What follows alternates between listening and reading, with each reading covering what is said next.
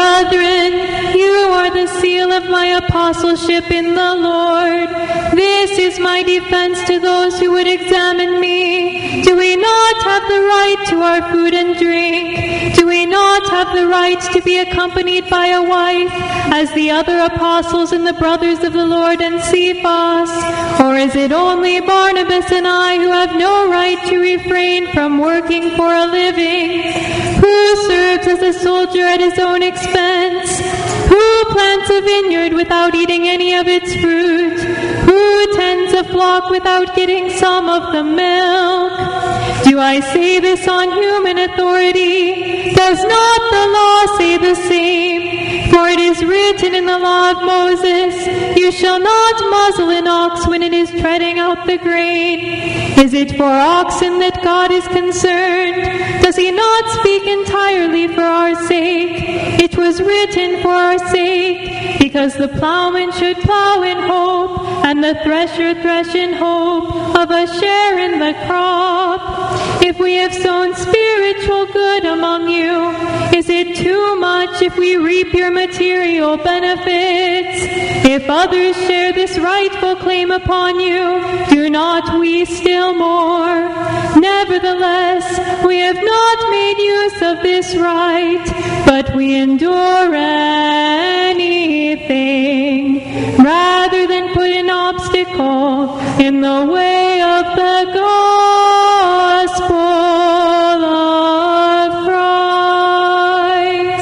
be to you, the reader.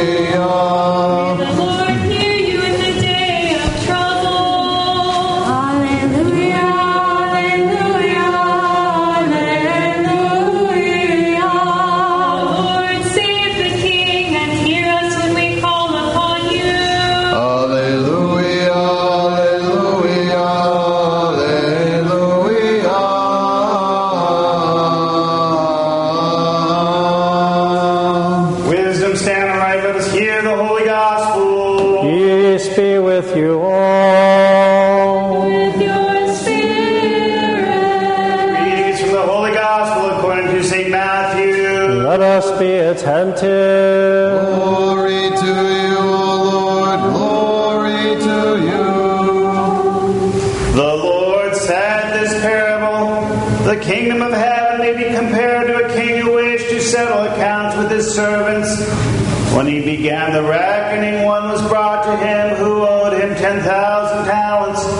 And as he could not pay, his Lord ordered him to be sold with his wife and children and all that he had, in payment to be made. So the servant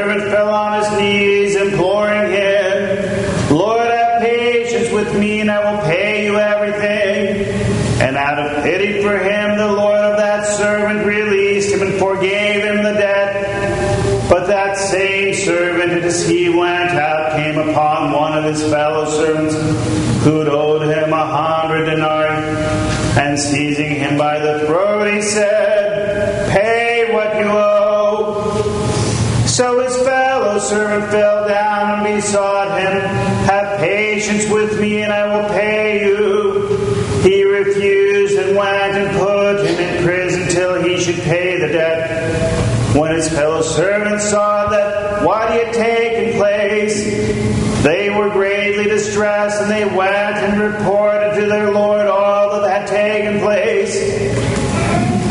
Lord summoned him and said to him, You wicked servant, I forgave you all that debt because you besought me. And should not you have had mercy on your fellow servant as I had mercy on you? And in anger his Lord delivered him to the jailers till he should pay all his debt. So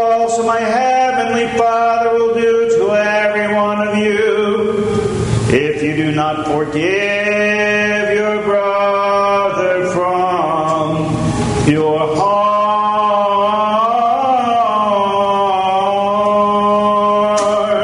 Peace be to you who proclaims the gospel.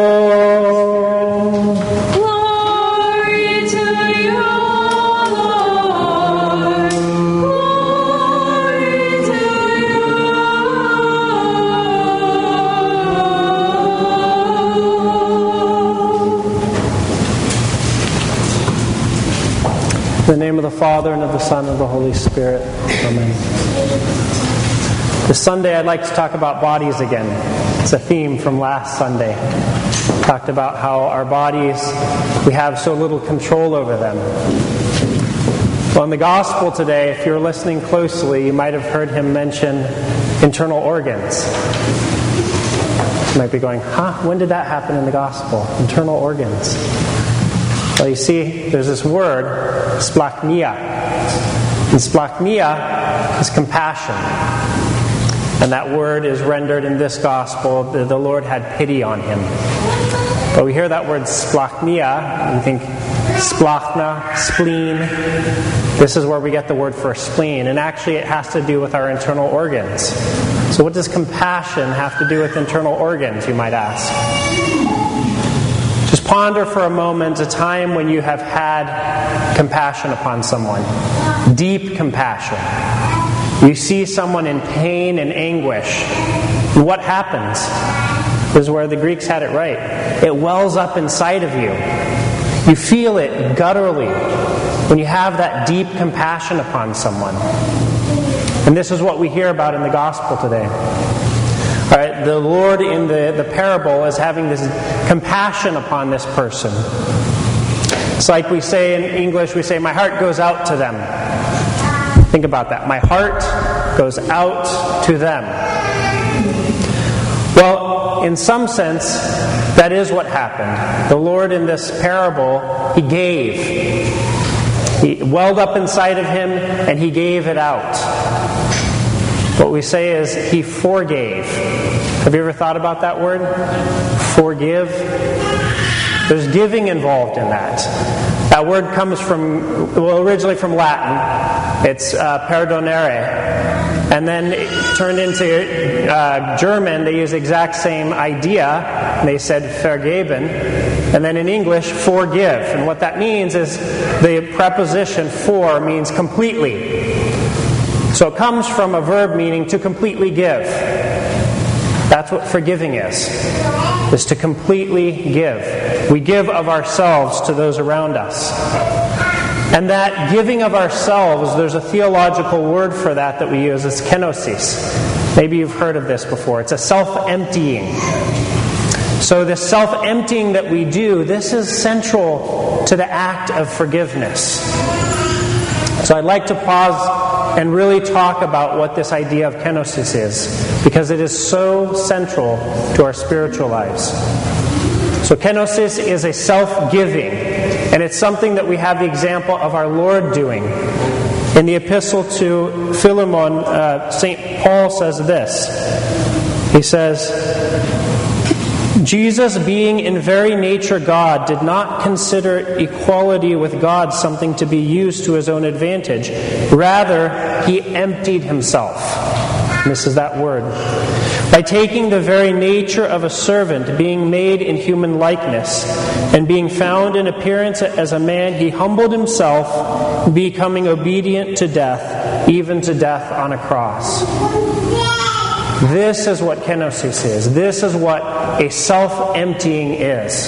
You think of a glass. If each of our bodies are a glass, and what we're doing in our lives is pouring that out upon others, giving completely of ourselves, forgiving of ourselves. Why? Because this is exactly what our Lord did. Metropolitan Hierotheos writes this about our Lord's kenosis. He says, The kenosis of Christ is not that he was born poor, that he came from a poor family, that he lived as a refugee was persecuted. Rather, it's mainly because he assumed our human nature, indeed, with its mortality and sufferings. The uncreated God received created human nature, and the created was united with the uncreated. And this is what we call the kenosis of Christ. So God emptied himself out to take on what? All of our pain, all of our suffering, all of our sinfulness, to bear all of that. This is what our Lord did. And so Metropolitan Hierotheos goes on to say, without kenosis, there could not be its fulfillment, the deification of humanity. Think about that for a moment. We couldn't have eternal life unless God gave of Himself and took on human life. Now, because he did that, we do the opposite. What do we do? Toss away our fallen human nature and take on God. We fill ourselves up with God. And how do we do this? By giving, by forgiving. We'll get back to that in a moment.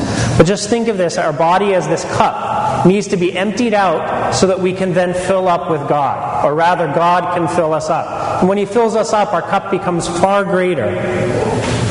And finally, what he says is the divine kenosis shows us exactly what love is. Love is kenosis, a sacrifice, an offering. This is why the more someone is brightened and becomes divine, the more self emptying they are, and vice versa.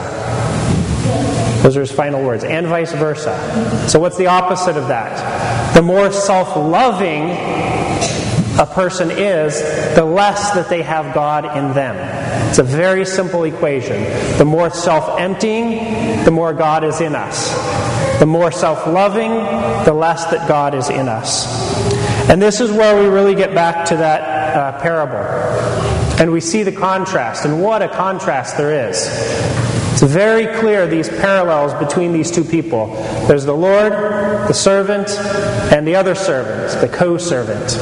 So the Lord has this servant who owes him 10,000 talents. And we could talk about that. It's hundreds of millions of dollars in today's dollars. So it's a ridiculous amount of money that can never be repaid. And he says, Oh Lord, I'll repay you. Give me some time. And what does the Lord do? He's owed that. He rightly deserves that. He pours out upon this servant. He says, Your debts are forgiven.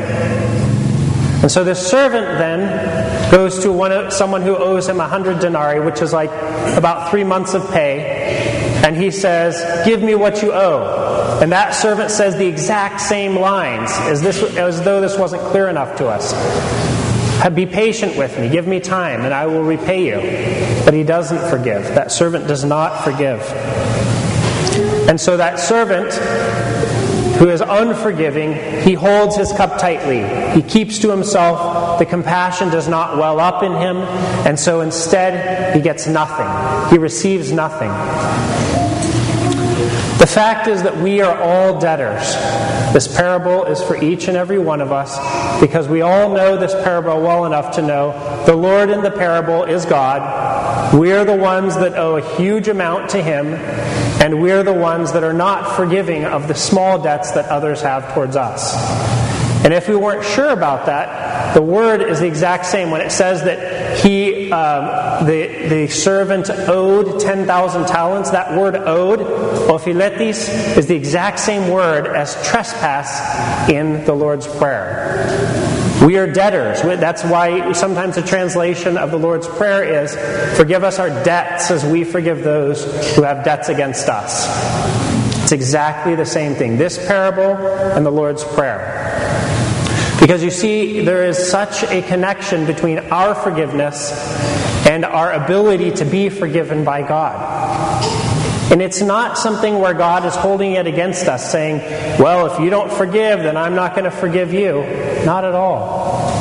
Our cup is full. Our cup is full of our own self love. There's no room for God. And so God says, I can't give you the things I want to give you, which is eternal life, by the way, which is a life of blessedness in this life. I have nothing to give you. Why? Because you hold on to everything yourself. You don't give of yourself, and so you can't receive anything. It's not a punishment. Again, not receiving eternal life is not a punishment, it's the reward that we wanted. We wanted that reward, and if it's towards eternal life, that means we're giving of ourselves and we receive. Or we want the other thing. We want to love ourselves, we want to do things for ourselves, and God says, There's nothing I can do with that. So you can have what you want. You want self love, this is what you get. And that's why the end of the gospel can sound quite harsh. But if we understand it in the right way, in fact, all the Lord is saying is, you're getting what you, what you really wanted. That's what you're receiving. So, one of the greatest examples of kenosis is in the Mother of God, in the Panagia. Motherhood is kenosis. There's no way around it. To be a mother means that you're constantly giving of yourself. We can do it willingly or unwillingly, but it's still giving of ourselves. Above all motherhood, there is the mother of God because she so willingly gave completely of herself.